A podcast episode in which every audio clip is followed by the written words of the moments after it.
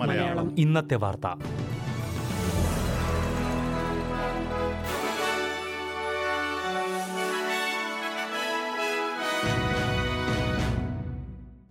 നമസ്കാരം.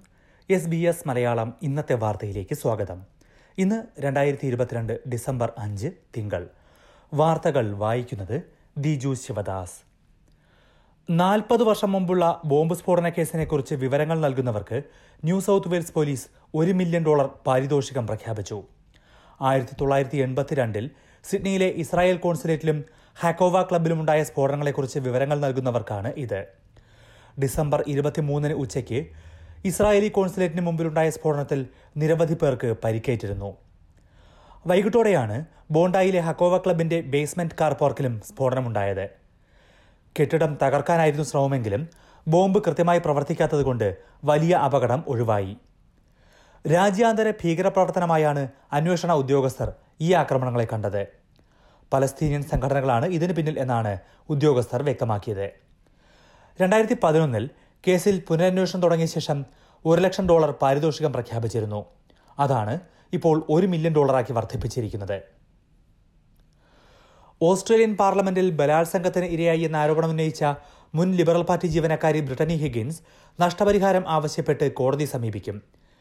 കേസിലെ വിചാരണ നടപടികൾ ഉപേക്ഷിച്ചതിന് പിന്നാലെയാണ് രണ്ട് മുൻ മന്ത്രിമാർക്കും ഫെഡറൽ സർക്കാരിനുമെതിരെ സിവിൽ കോടതി സമീപിക്കാൻ ഹിഗിൻസ് തീരുമാനിച്ചത്. ഹിഗിൻസിന്റെ സഹപ്രവർത്തകനായിരുന്ന ബ്രൂസ് ലെർമാനെതിരെയുള്ള വിചാരണ ഉപേക്ഷിക്കാൻ കഴിഞ്ഞ ദിവസം തീരുമാനിച്ചിരുന്നു. ലിബറൽ സർക്കാരിൽ മന്ത്രിമാരായിരുന്ന ലിൻഡ റൈനോൾസ് മെഖേലെ കാഷ് എന്നിവർക്കെതിരെയാണ് നഷ്ടപരിഹാര കേസ് നൽകുന്നത്. ലിൻഡ റൈനോൾസിന്റെ ഓഫീസിൽ ജോലി ചെയ്യുമ്പോഴാണ് ബലാത്സംഗത്തിന് ഇരയായത് എന്നാണ് ഹിഗിൻസിന്റെ ആരോപണം. മൂന്ന് മില്യൺ ഡോളർ നഷ്ടപരിഹാരമായിരിക്കും ഹിഗിൻസ് തേടുക. ഓസ്ട്രേലിയയിൽ പ്രമുഖ രാഷ്ട്രീയ പാർട്ടികളിൽ നിന്ന് അകന്നു പോകുന്നവരുടെ എണ്ണം കുതിച്ചുയരുന്നതായി റിപ്പോർട്ട്. മെയ് മാസത്തിൽ നടന്ന ഫെഡറൽ തെരഞ്ഞെടുപ്പിൽ മൂന്നിലൊന്ന് പേരും ചെറിയ പാർട്ടികൾക്കോ സ്വതന്ത്ര സ്ഥാനാർത്ഥികൾക്കോ വോട്ട് ചെയ്തതായാണ് റിപ്പോർട്ട്. നൂറു വർഷത്തിനിടയിൽ ചെറിയ പാർട്ടികൾക്ക് കിട്ടുന്ന ഏറ്റവും മികച്ച പിന്തുണയാണ് ഇതെന്ന് ഓസ്ട്രേലിയൻ നാഷണൽ യൂണിവേഴ്സിറ്റിയും ഗ്രിഫിത് യൂണിവേഴ്സിറ്റി നടത്തിയ ഓസ്ട്രേലിയൻ ഇലക്ഷൻ സ്റ്റഡീസിൽ കണ്ടെത്തി.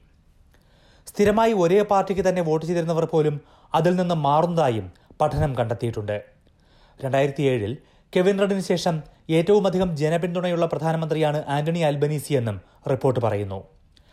ആയിരത്തി തൊള്ളായിരത്തി എൺപത്തി ഏഴിന് ശേഷമുള്ള ഏറ്റവും ജനപ്രീതി കുറഞ്ഞ പ്രധാനമന്ത്രിയായിരുന്നു സ്കോട്ട് മോറിസൺ എന്നാണ് റിപ്പോർട്ടിലെ മറ്റൊരു പരാമർശം.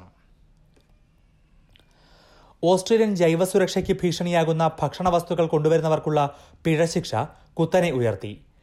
ജൈവസുരക്ഷാ നിയമത്തിലെ ഭേദഗതിയാണ് പാർലമെന്റിൽ പാസാക്കിയത്. ജൈവസുരക്ഷയ്ക്ക് ഭീഷണിയാകുന്ന ഭക്ഷണ വസ്തുക്കൾ ബോധപൂർവമോ ഒളിച്ചോ കൊണ്ടുവരാൻ ശ്രമിച്ചാൽ നാലായിരത്തി നാനൂറ് ഡോളർ വരെ പിഴ ഉടനടി നൽകാമെന്നാണ് നിയമം വ്യവസ്ഥ ചെയ്യുന്നത്. നിലവിലുള്ള പിഴയുടെ ഇരട്ടിയാണ് ഇത്.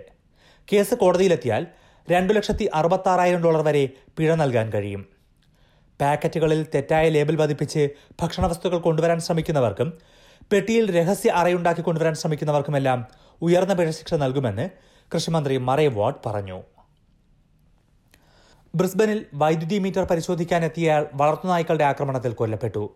ശനിയാഴ്ചയാണ് ബ്രിസ്ബനിലെ ലോഗനിൽ സംഭവമുണ്ടായത്.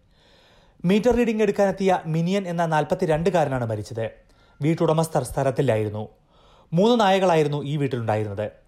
എമർജൻസി വിഭാഗം സംഭവസ്ഥലത്തെത്തിയപ്പോഴേക്കും മിനിയൻ മരിച്ചിരുന്നു എന്നാണ് റിപ്പോർട്ട്. രണ്ടു നായകളെ ലോഗൺ സിറ്റി കൗൺസിലിലെ മൃഗസംരക്ഷണ ഉദ്യോഗസ്ഥരുടെ നിയന്ത്രണത്തിലേക്ക് മാറ്റിയിട്ടുണ്ട്. ഈ നായകൾ ആരെയും ആക്രമിച്ചതായി മുൻപ് പരാതി ലഭിച്ചിട്ടില്ല എന്നാണ് പോലീസ് അറിയിച്ചത്. എങ്ങനെയാണ് ഇപ്പോൾ ആക്രമണമുണ്ടായത് എന്നും പോലീസ് അന്വേഷണം തുടങ്ങി. പ്രധാന നഗരങ്ങളിലെ നാളത്തെ കാലാവസ്ഥ കൂടി നോക്കാം. സിഡ്നിയിൽ രാവിലെ മഴയ്ക്കു സാധ്യത. പ്രതീക്ഷിക്കുന്ന കൂടിയ താപനില ഇരുപത്തിമൂന്ന് ഡിഗ്രി സെൽഷ്യസ്. മെൽബണിൽ ഒറ്റപ്പെട്ട മഴ ഇരുപത്തിയൊന്ന് ഡിഗ്രി. ബ്രിസ്ബനിൽ തെളിഞ്ഞ കാലാവസ്ഥ മുപ്പത്തി അഞ്ച് ഡിഗ്രി. പെർത്തിൽ അന്തരീക്ഷം ഭാഗികമായി മേഘാവൃതമായിരിക്കും ഇരുപത്തിയൊൻപത് ഡിഗ്രി. അഡലേഡിൽ ഭാഗികമായി മേഘാവൃതം ഇരുപത്തിയാറ് ഡിഗ്രി. ഹോബാട്ടിൽ അന്തരീക്ഷം മേഘാവൃതം പതിനാറ് degree.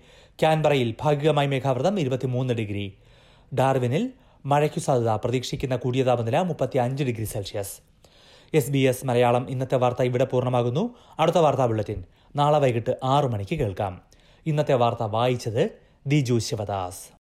SBS SBS SBS SBS SBS SBS Malayalam. ഇന്നത്തെ വാർത്ത.